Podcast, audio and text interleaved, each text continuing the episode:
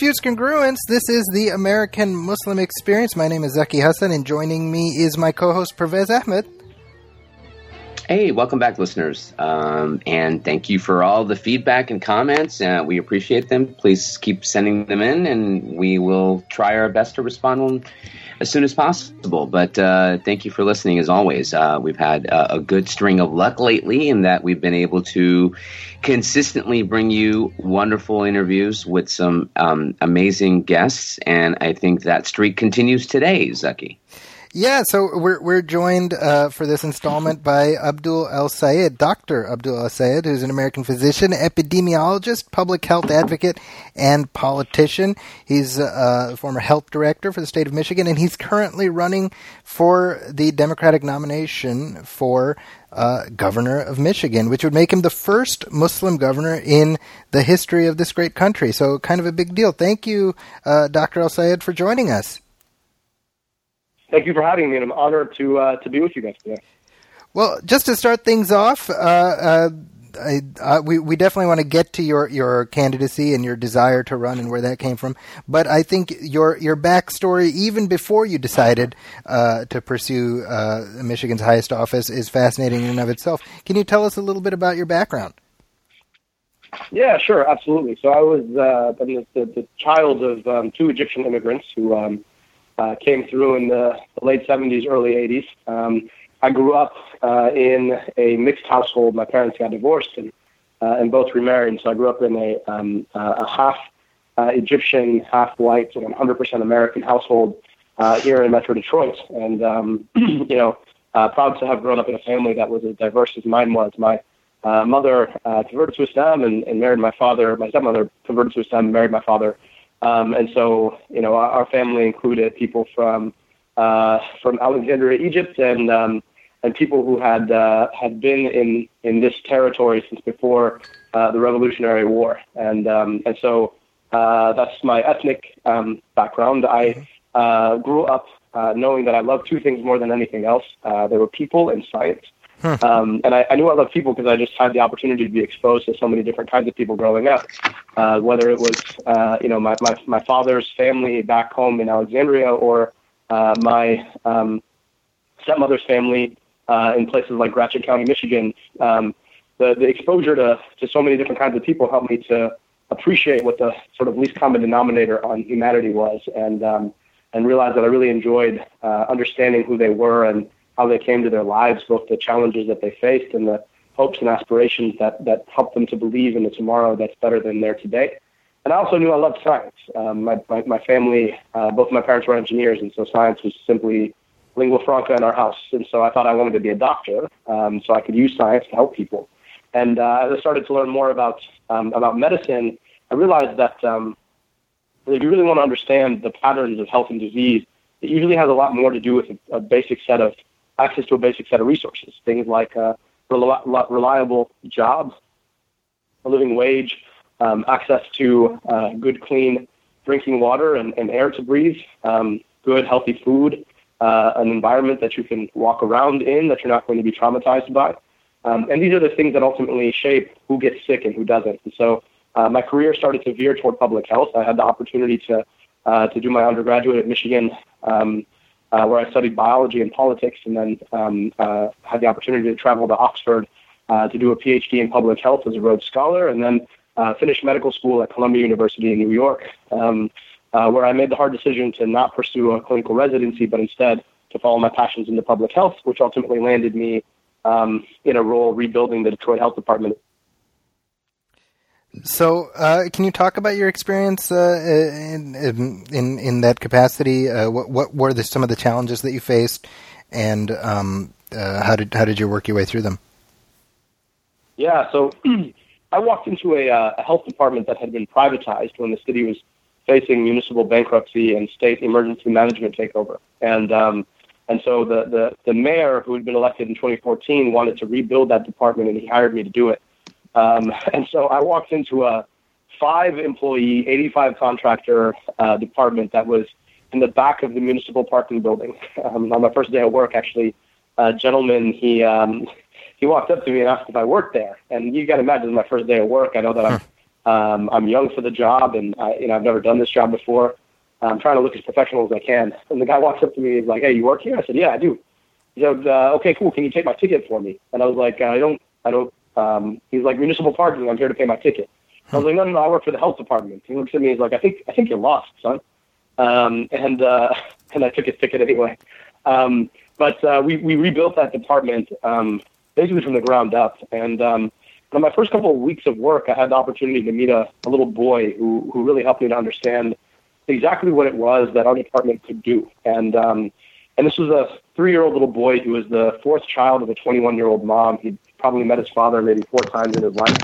Um, and, um, and when his mom introduced him to me, uh, you know, he didn't do the thing that most kids do, which is hide behind his mom or uh, you know, give me the sort of side eye and, and, and hmm. barely put his hand up. He came walk right up to me and give me a big hug. And, um, you know, the confidence of this kid was astounding in the face of the kind of statistics that he faces. Because in Detroit, the mortality rate is higher than a kid's likelihood of being hospitalized for asthma is literally triple what it is in the rest of the state.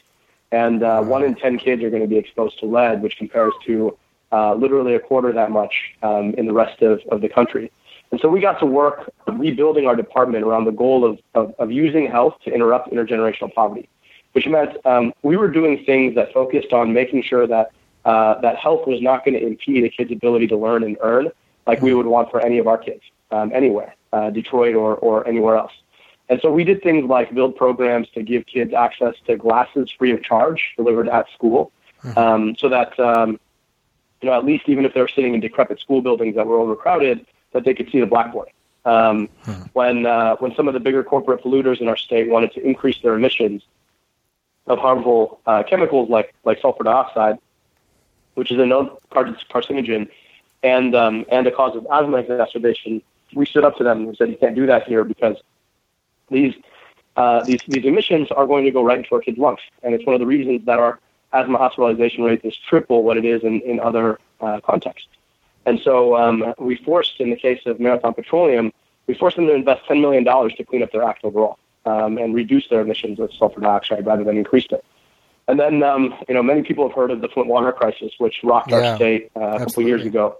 And um, we realized that given the state of Detroit public schools, um, that uh, many of our kids could be exposed to lead um, at school, which is the place that we willingly concentrate our most vulnerable people most of the day, most of the year. So uh, we realized that um, that we, we should probably have our schools tested. We created a protocol in three weeks um, to have every single school, daycare, and Head Start tested for lead in the water. There's 360 schools, and we carried that out in six months. Um, and that, that protocol is now model practice for the National Association of City and County Health Officials. Uh, we also built a program to train women across our community to be what we call sister friends, um, mentors for uh, women who are pregnant um, to, to try and give them access to somebody who knows the lay of the land when it comes to resources mm-hmm. and who can be an objective, honest um, mentor for them uh, as they face this challenge of pregnancy, many uh, of them without a reliable partner. Um, and, and then we also did work to, to provide access to preconception family planning uh, services in discrete locations that weren't going to be stigmatized, like rec centers. Um, given that we know that um, basically one in six babies born in the city is going to be born to a teen mom, and if a if a woman who is a teenager uh, has an unwanted pregnancy, her likelihood of dropping out of school is 50 percent, um, and um, and her fertility goes up an entire extra child, um, which doesn't bode well for any of the children she has because she, you know, given the fact that she hasn't finished high school, um, is going to find herself in, in far harder circumstances around trying to provide for those children. So we really tried to think about how do we map the, the experience of a young child and how do we optimize um, around the health experiences that either shape the circumstances of, of their lives um, or um, uh, stand in the way of them being able to learn and earn as we would want for any of our kids uh, anywhere. So uh, that's the work that we did. And ultimately, for me, you know, the reason I'm running for office now uh, is just because the, the, the situation of being uh, in a position to rebuild an agency that was shut down uh, by emergency managers when the city of Detroit uh, went bankrupt, and then watching it, the same emergency managers were poisoning the same kinds of kids I was trying to protect in Detroit in Flint. Yeah. Uh, that was a bit of a wake up call. And um, I realized that uh, if, in fact, public health is really about all of those other things that create the circumstances of health, um, my ability to actually uh, accomplish my end as a health commissioner was actually quite limited. Um, and, um, and decisions about uh, how we provide access to scarce resources in communities more equitably, more sustainably, and more justly uh, really were the places that we needed leadership. And, um, you know, like many of you, um, uh, the, the conversation leading up to the 2016 election uh, brought us both a tone, a tenor, and a sense of content that um, we hadn't really heard in the past yeah. about mm-hmm. who could and could not be American, about uh, what right. it really meant to be a society that um, that is equitable and inclusive. And uh, I realized that um, you know, as a as a physician, um, as an educator, as a public servant my state, uh, had a series of challenges that I thought I was uniquely situated to be able to address. And also just the fact of being um, a millennial a Muslim um, and, uh, and, and, and Egyptian American, um, I felt like there was a responsibility to, to stand up, um, to be able to articulate both that there is a way forward that puts people at the front of government and also a way forward that allows any and all of us to aspire to that greatest end of leadership or citizenship, which is to potentially lead in a democratic society. So I decided to run for governor. Wow.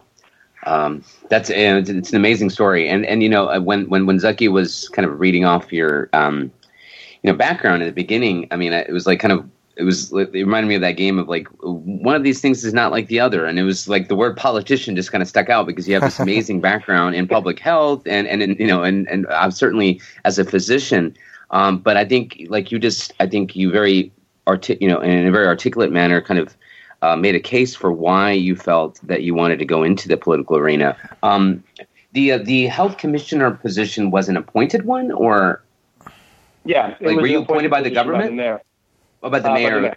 By the mayor. Okay, got yeah. it. Right, right. Right. Um, so, I'll tell you, uh, Rudolf Virchow. I don't know if uh, you or your listeners have heard of him, but he's a really famous uh, um, early 20th uh, century physician out of Austria, and um, he is somebody who started his career out as a doctor and then and then went into politics, and he's somebody I look a lot up to. Um, and he said uh, something that I think is really important to, to think about, which really hits at that notion of um, what it means to, to actually protect health. He said that the, the, the physicians are the natural attorneys of the poor, and that social problems should be largely solved by them. And um, you know that always mm-hmm. stuck uh, stuck out to me um, as a very prescient quote about you know, ultimately anybody who practices medicine in the United States will tell you um, that the way that we structured our society is such that uh, hospitals and doctors become, in a lot of ways, um, uh, arbiters of social pathology, right? Not necessarily just the physical pathology or, or mental pathology that they treat, but also a social pathology about how we deal with poverty in a society that tells us that poverty is is uh, the responsibility of those who are poor rather than the responsibility of the way that we have set up society to allow uh, certain people access to things and certain other people uh, to go without them. Um, and so I, I, you know, the, the, the transition I, I know sounds weird, but uh, the values that I've always believed in, um, I think, have called me to, to, to moving into this role where uh, where I hope I, I have the opportunity to do something about exactly that system of patterning um, access to, to scarce resources that are so critical to have the kind of dignified life that we would want for everybody in the society.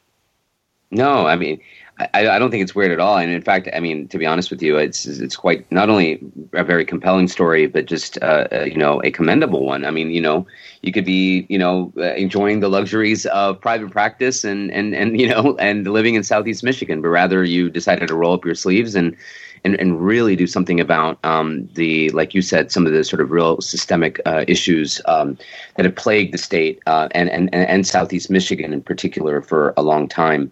Um, so I guess tell us maybe uh, I guess a little bit about um, what what drew you to run um, I, I, guess within the Democratic primary as opposed to Republican. I mean, was it just sort of what what was it within the party that, that sort of compelled you to um, move in that direction? Well, I've always, you know, I've always been a, a believer that the, the thing that we should be building to is a more just, a more equitable, more verdant, and a more sustainable world. And um, know, my values are uh, are pretty. I, I, would I would argue are uh, rather progressive and have always been. You know, before um, uh, before it, it, became a you know a hot word to say the word progressive. Um, uh, and um, and I believe that the, the responsibility of government is to create the means of equitable opportunity for everyone. Um, you know, ultimately, I think what separates Democrats and Republicans, particularly, is about who one attributes success to, uh, and therefore also who who one attributes um, quote unquote failure to. And mm-hmm. um, and the, the, the, the Republican worldview is founded on the idea that the only agency is, is individual agency. That um, when something happens good for someone, it's because somebody rolled up their sleeves and did the hard work. Um, yeah. And um, and when something something doesn't go well, it's because people are failing to do the hard work. And I find that to be a, a really um, disingenuous way of looking at the world. Uh, because to me, I, I know um, I, I can see exactly what uh, society has given me. All I have to do is compare my life to the life of my cousins uh, in Egypt, who are just as smart and just as capable and just as charismatic and just as articulate, but didn't have the means of a fantastic education and a, and a meritocracy um, that allowed them to succeed and thrive in the way that I've been able to. Now, does that mean I didn't work hard for a lot of the things that I um, I've I've been able to achieve? No, of course I did. But uh, but the point is, is that I had the circumstances to be able to work hard in, um, and I think societies uh, create those circumstances. And if you fail to see it, it's because you're you're not paying attention to the uh, to the to the uh, context. And um, and so right. you know, I watch as our society becomes more unequal, um, as the fruits of labor uh, get segregated further and further to the top. Um, and I ask whether or not the means of that kind of success that I was able to enjoy uh, will be available to generations after me. And I don't know that those that's actually true. And so um, I'm running as a progressive and as a Democrat because uh, of my worldview and because I believe that ultimately um, we have a responsibility to sustain the kind of society that provides opportunities and also separates uh, church and state. Right? Well, I get to worship the way I choose to worship because nobody in this uh, government can tell me not to, per the Constitution. Um, unfortunately, I think um, many Republicans would argue that it's perfectly fine uh, to read one's own um, uh, faith positions into the Constitution, and I reject that summarily. So, um, so for, for so many reasons, I'm running um, as a progressive uh, for the Democratic nomination. And then lastly, let's be honest, Donald Trump is president right now, and um, if you just look at the, the kind of uh, quote unquote American carnage that he has wrought uh, in his first 100 days um, uh, as president, um, there is a responsibility, I think, for anybody who believes in the value of our democracy and uh, all of that it, it idealizes to uh, to stand up and resist. And I hope to be a part of that. Wonderful. I, I was um, wondering if you could you could talk a little bit about, eh, from your perspective as a physician, um, if you could talk about what's going on right now, literally right now, where the House of Representatives is uh, trying to figure out a way to unwind uh, the Affordable Care Act. Um, do you, a do you do you think uh, their efforts will bear fruit, and um, B, as as a physician, uh, what do you see as the potential outgrowth of of uh, what they're trying to do? Yeah, look, in, in my state alone, two million people stand to lose their health care, um, and uh, and um, what's what's ironic about this is that the ACA started out as a as a conservative idea. You know, it was first passed in Massachusetts as Romney Care, and um, passed by the, the, the 2012 uh, nominee for the the Republican uh, ticket for president. And um, and since it was passed by Obama, right now it's all of a sudden become this liberal idea.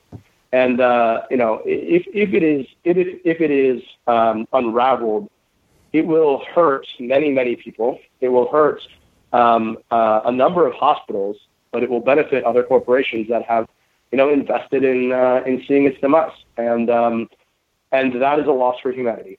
So um, I, you know, I, I, my position on this is that uh, we need in this country to come to the facts, and the facts are that every other high-income society has some form of deep government engagement in healthcare, simply because healthcare is a broken market. Um, people are not um, symmetrical or rational consumers of healthcare in the way that they are of like shoes or cars. Mm.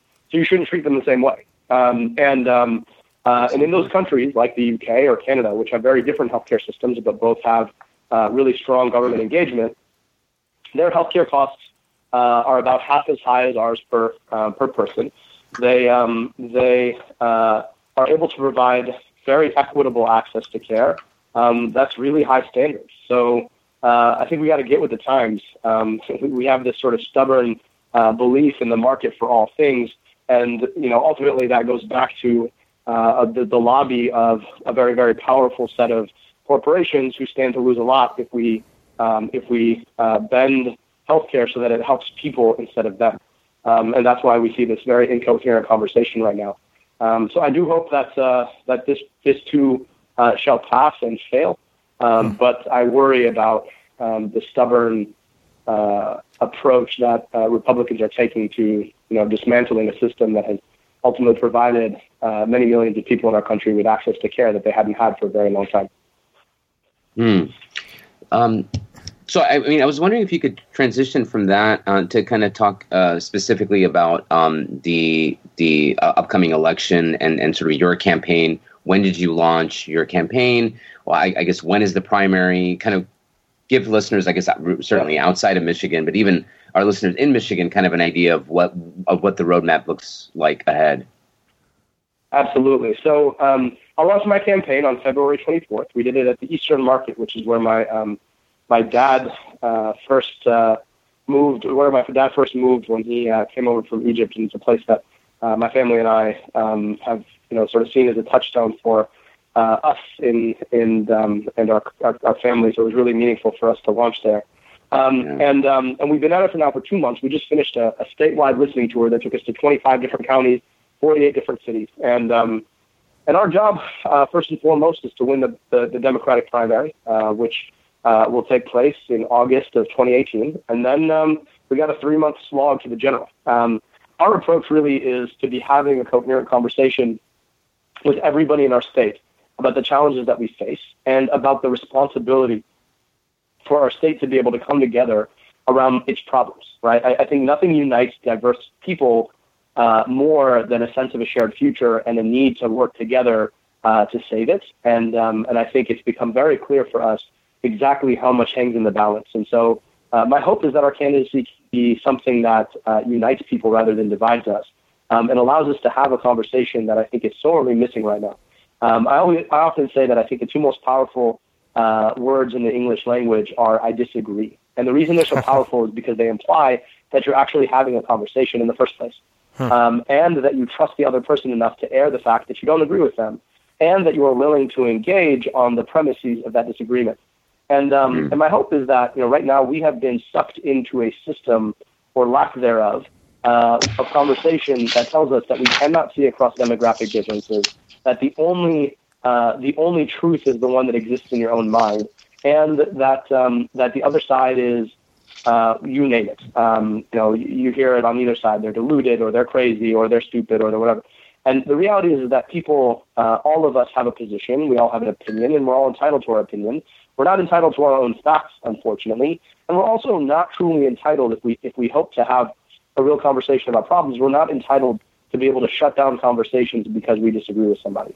And the thing, single, I think, the single most important piece of resistance we can have right now is the courage and the will to have a conversation across um, across uh, demographic divides that tell us um, that the other is X, Y, or Z. Right? The courage to actually smile and engage and say, even if the only thing we agree on is that I love my mom and you love your mom, well, then that's the point of agreement, and we should celebrate that, right?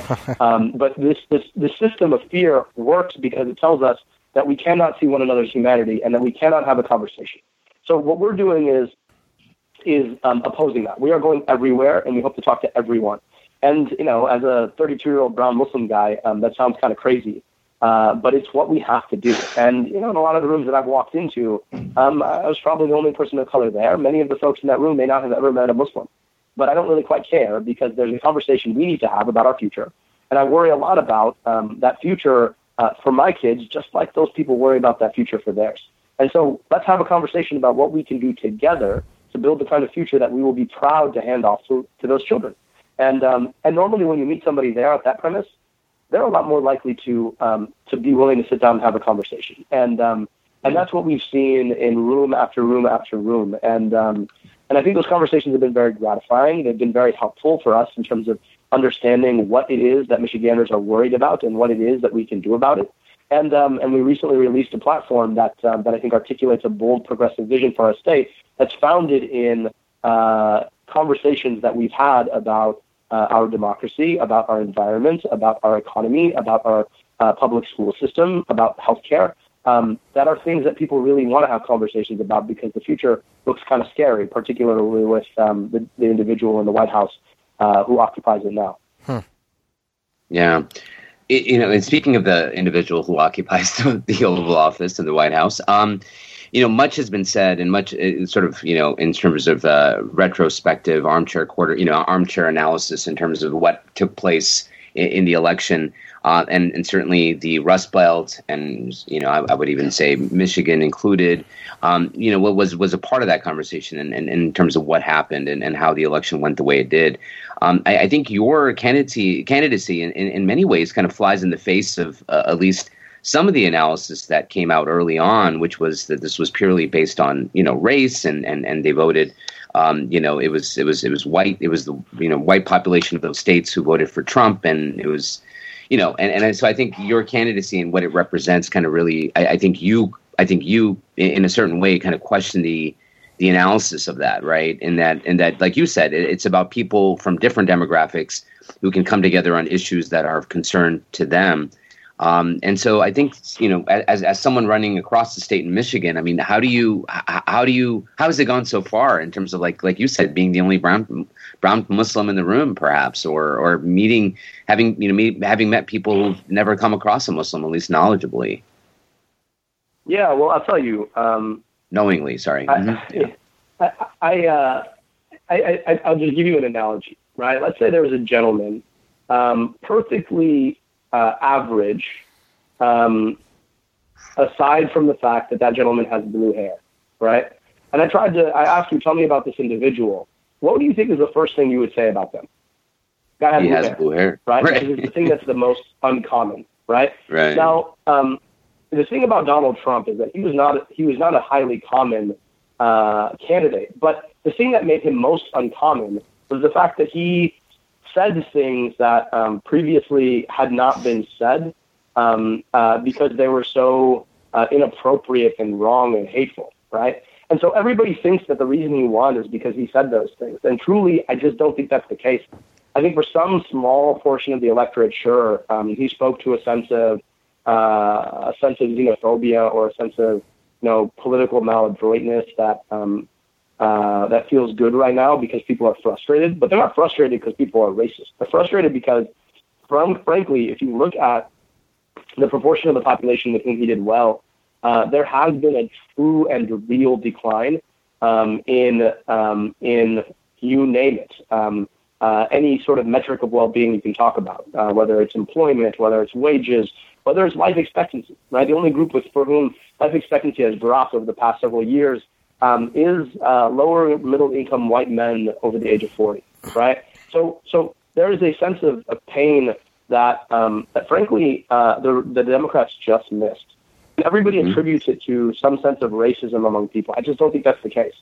I've got a, I've got a family member who voted for Donald Trump, and he is not a racist guy. This guy, um, he started driving truck after, after he uh, graduated from uh, high school and built himself a nice little trucking business. And in 2008, when the economy went bust, um, so did his, his trucking business. It really took a hit. Um, thankfully, he was able to uh, get away, and and and, um, and he's doing just fine.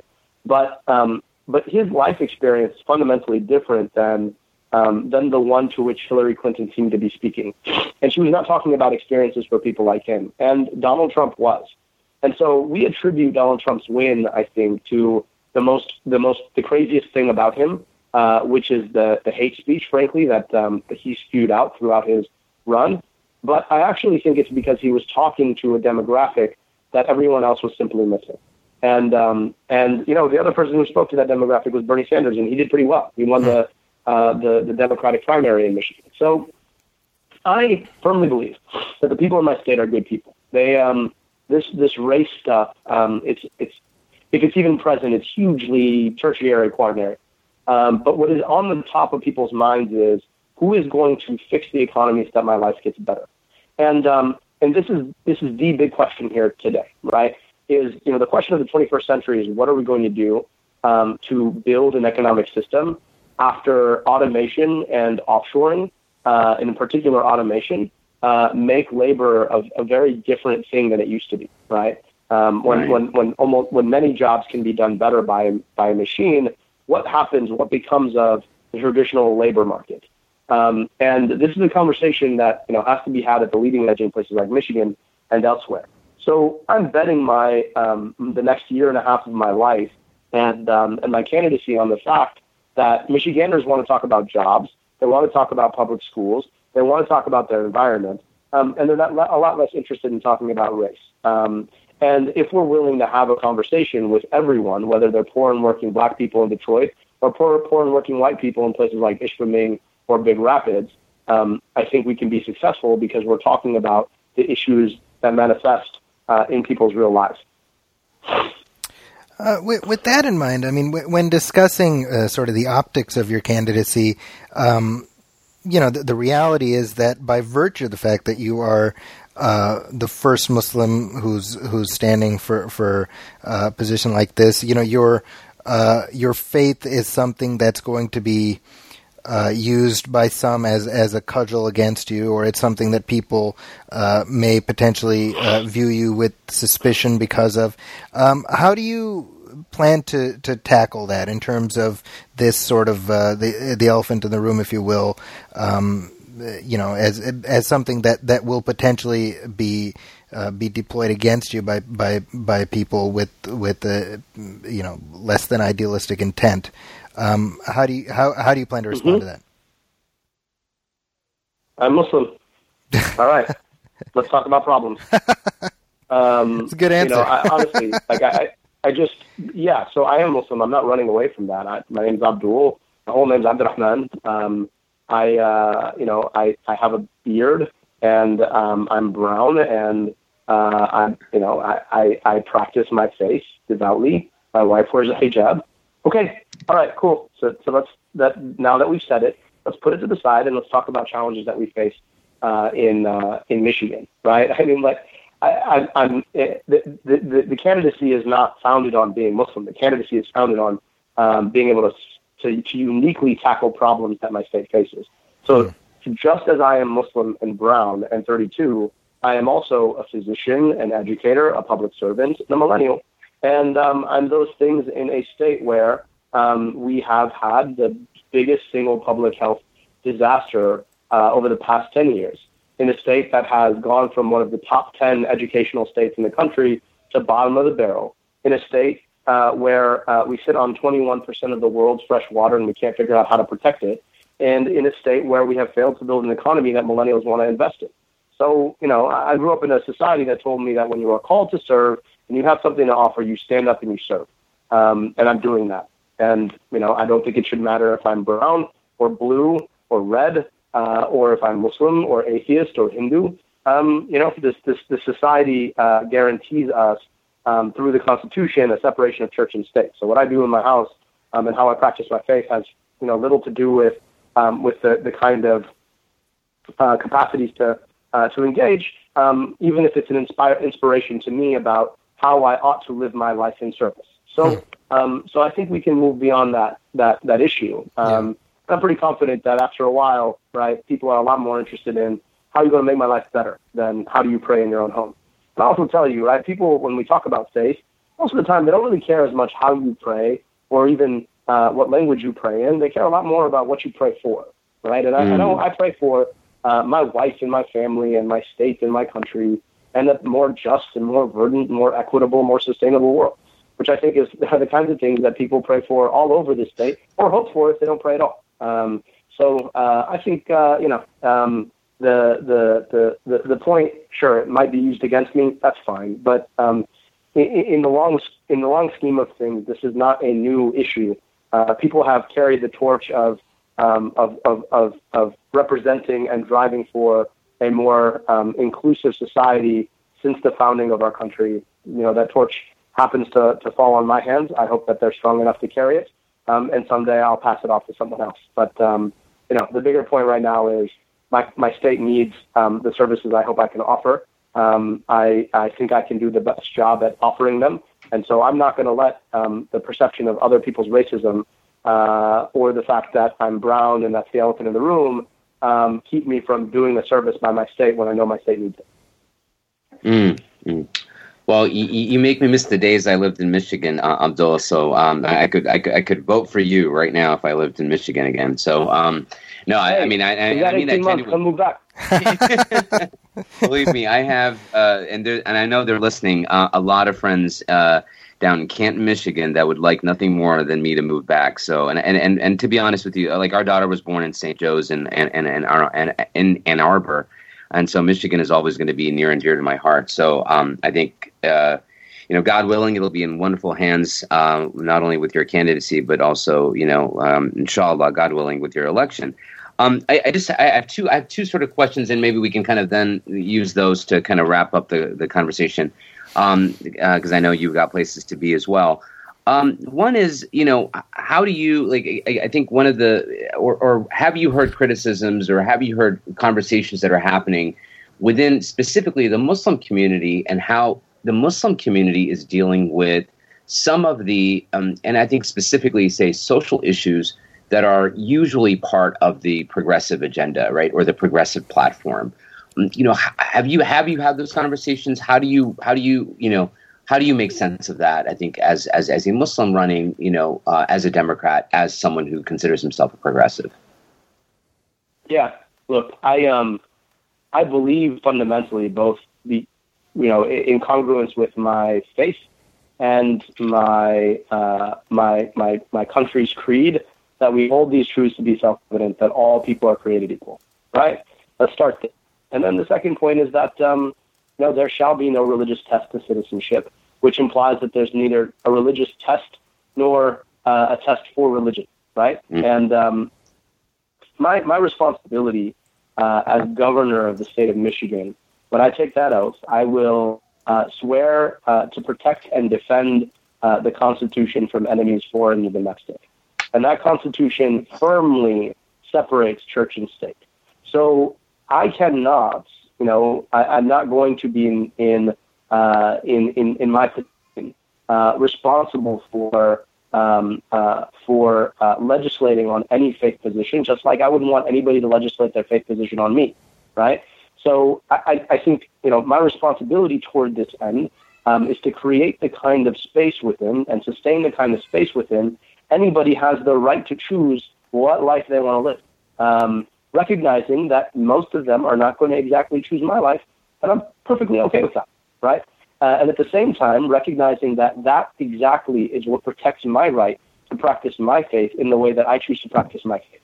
And that in a pluralistic society is sacrosanct. And so, um, you know, m- my role in this is uh, to guarantee people's rights to have a conversation about what is the best life and to be able to choose in accordance with what they find whatever that might be, so long as they are uh, respecting the right of another to do the same. And so, mm. um, I just, I think, I think um, we have to, we have to recognize that when we're talking about civic space, there is a responsibility to, disaggregate one's own um, uh, sense of beliefs from uh, what the laws of the land ought to be, right? Because um, just as we would not want anybody to tell us what we can do with respect to the fact that you know, we choose voluntarily to put our face on the ground 34 times a day. Um, and to a lot of people, that's ridiculous. But to us, that is what we believe and how we choose to practice our faith. And so I'm not going to be in a position to rob somebody else of the right um, and the privilege to live the kind of life they choose. So um, I just think uh, I think we have to be thoughtful about exactly what the bounds of civic power ought to be, and not be in the position where we are contradicting the, the, our own set of principles that allows us to do as we choose um, in this pluralistic society. So as we wrap things up, you know, you are, you are doing something that uh, I'm really gratified by, which is uh, you are ma- trying to trying to make uh, your way in the political world, which is something I want to see more people um, in the Muslim community doing. Uh, so potentially, you could be uh, blazing a trail that uh, a lot of young Muslims may follow in. And with that in mind, what uh, what would be your words of wisdom for them? What what advice would you offer to people who do want to follow in your trail? I'd say uh, I'd say three things. Number one, that you have no right to anything uh, unless you are willing to work two to three times as hard as everyone else. That's just that. Um, and I hate to say it, but that's the truth of the matter, right? You will you will work beyond your demographic, and you better be willing to do that. Don't don't walk into something you haven't cased fully and are not willing to give every ounce of blood, sweat, and tears to accomplish. That's number one, right? Mm. Um, number two, if you are willing to do that, you have every right to do that. Don't let the naysayers um, naysayers put you down. You, you don't know how many times people will tell you you can't because, right? And um, if I listened every time somebody told me I couldn't because I'd be a very, in a very different position in my life. And um, although I'm, I'm thankful for where I am, um, but I do know that there are a lot of times where I willfully and, you know, inshallah, pleasantly ignored people who thought they knew a lot more about what I could or couldn't do, right?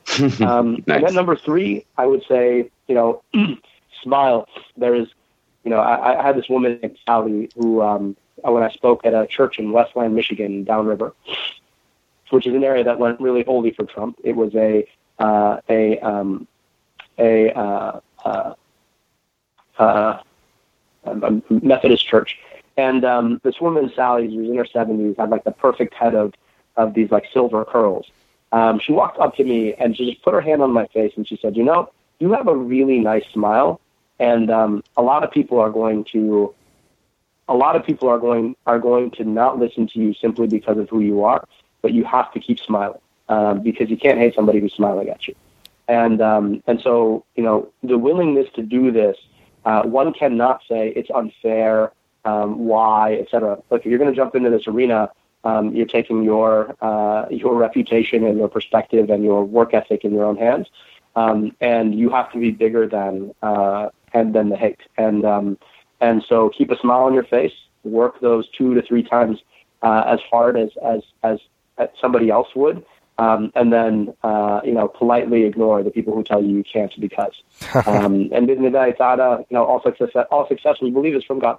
Um, and so uh, you know, uh, prayer istikhara, um, ask for guidance and whatever's best for you, and then uh, wage your path. Well, really quickly, we're, we are running out of time, but I want to make sure that everyone who's listening has the opportunity to to check out your website and donate to your campaign if needed. So, can you give uh, our listeners a heads up on where they can find you online? Yeah, absolutely. I hope they will. Um, uh, come and get involved. So, A, follow us for, on Facebook at um, uh, our handle is Abdul for Michigan, one word. A, B like boy, D like dolphin, U L. For F O R, Michigan, M I C H I G A N. Our website is abdulformichigan.com. Um, and you can follow us on Twitter at Abdul El Sayed, no dash. Um, and I hope you'll get involved. We need uh, we need to create a movement here, and um, we cannot do it without the support of really great people who believe in what we're uh, we're trying to do. Um, and uh, you know, um, uh, we'll see what comes of it. But um, it's been exciting, uh, and I do hope that um, that this work is inspiring a generation of younger people to believe that uh, there are no glass ceilings, um, and if there are, then you're just going to bust through them because we are here to stay. Um, we we have every right to aspire leadership in the society, and and although the work is going to be hard, and blazing trails has never been easy, it's work that could never be more important than it is right now. So. I hope folks will get involved and with our campaign and beyond. Great. Well, uh, Abdul, thank you so much for coming on our show, and we wish you much success in the future. That's right. I appreciate you guys having me. Thank yeah, no, so it was much. a brief, short, short, breezy conversation, but uh, you know, again, thank you for taking the time to to, to stop by our little humble podcast and and uh, on, on, your speaking tour. So, Godspeed, and we wish you the best. And, and like I said, uh, you know, we will. Um, hopefully, our listeners can uh, support you in any way they can. Absolutely. Well, we really appreciate it. Thank you for uh, for inviting me, and um, I do hope that uh, we get to cross paths again soon. Hopefully. Take care. Okay. And, uh, and we're out. Pervez, you want to close us out? Yes, absolutely. Uh, uh, uh, thank you again, listeners, for always listening. Uh, you can uh, write us at diffusecongruence at gmail.com. You can um, you can reach us on Facebook, facebook.com slash diffusecongruence. Um, check us out wherever you find find podcasts and write us reviews, give us a star rating, and uh, thank you as always for listening.